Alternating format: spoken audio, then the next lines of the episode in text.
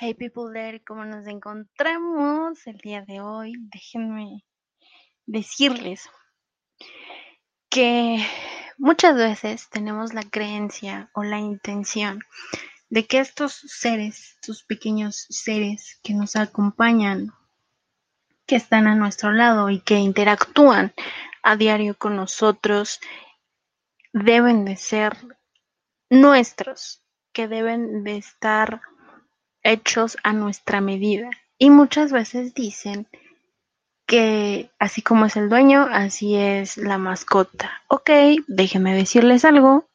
No estoy del todo completamente en desacuerdo, porque sí hay cosas que, que tienes que compartir con estos seres vivos que están a tu lado interactuando contigo, pero no son tuyos. Puedes quererlos, puedes amarlos, puedes cuidarlos, puedes estar todo el tiempo al lado de ellos, pero no son tuyos. En mi opinión, estos seres con cuatro patas, con dos patas, que tienen alas, que tienen picos, que corren todo el día, que eh, les gusta estar en solitario, que les gusta estar a un lado de ti siempre, que son grandes, que son altos, que tienen eh, diferente canto, que pueden vivir en un departamento, así como en una casa enorme, que te sacan a pasear a ti en lugar de sacarlos a pasear a ellos. Tienen personalidad y son seres independientes, tanto que cualquier perrito, cualquier gatito, cualquier ser viviente que esté a tu lado, siente, vibra igual que tú.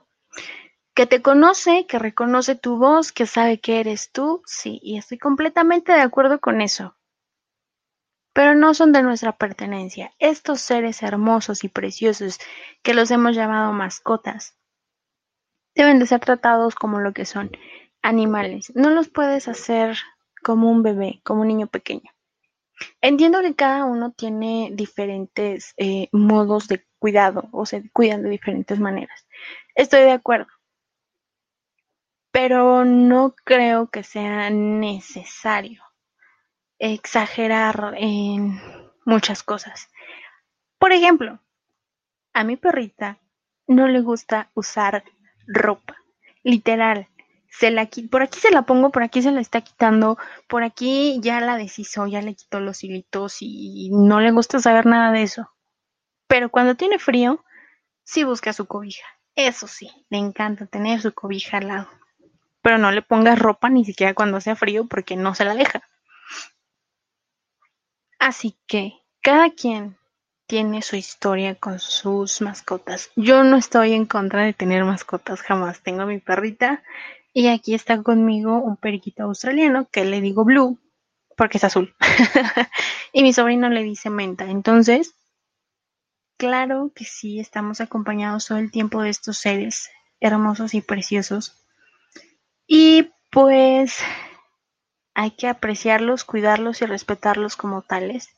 Tampoco está bien que a un pitbull lo enseñemos a ser agresivo, lo enseñemos a ser un ser literalmente agresivo que tenga que responder a mordidas, que tenga que responder de forma negativa y que termine mordiendo y que termine hiriendo a otras personas.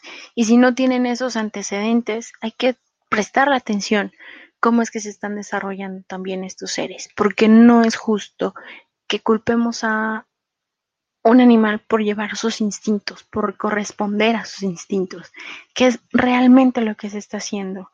Apenas hace dos días aquí, en donde soy, en Texmelucan, a una mujer la atacó un pitbull, le lastimó un brazo, no sé cuál es realmente la situación que se vivió, cómo es que realmente vivía este animal, pero yo creo que el último culpable sería él, porque como les digo, ellos solo reaccionan a sus instintos, no tienen un raciocinio como nosotros. Es mejor observar su hábitat, cómo lo están eh, educando, cómo fue tratado en el pasado antes de solo juzgar por una mordida.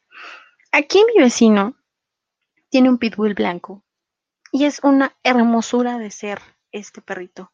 Se te acerca, es cariñoso, eh, si es necesario ladra, si no, no ladra, si le das de comer acepta, o sea, es una ternura y es lo que le decía a, a las personas con, con las que convivo a diario.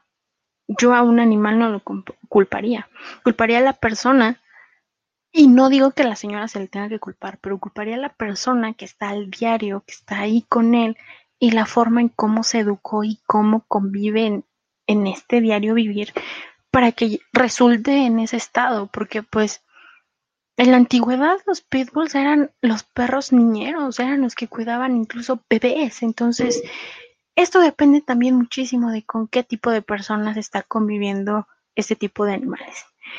Y pues no los alargo más. si quieren dejarme sus comentarios, los acepto perfectamente bien aquí. O en todas mis redes sociales me encuentras como Celicastelike. Y en Facebook como Masi. Nos vemos en la próxima. Bye.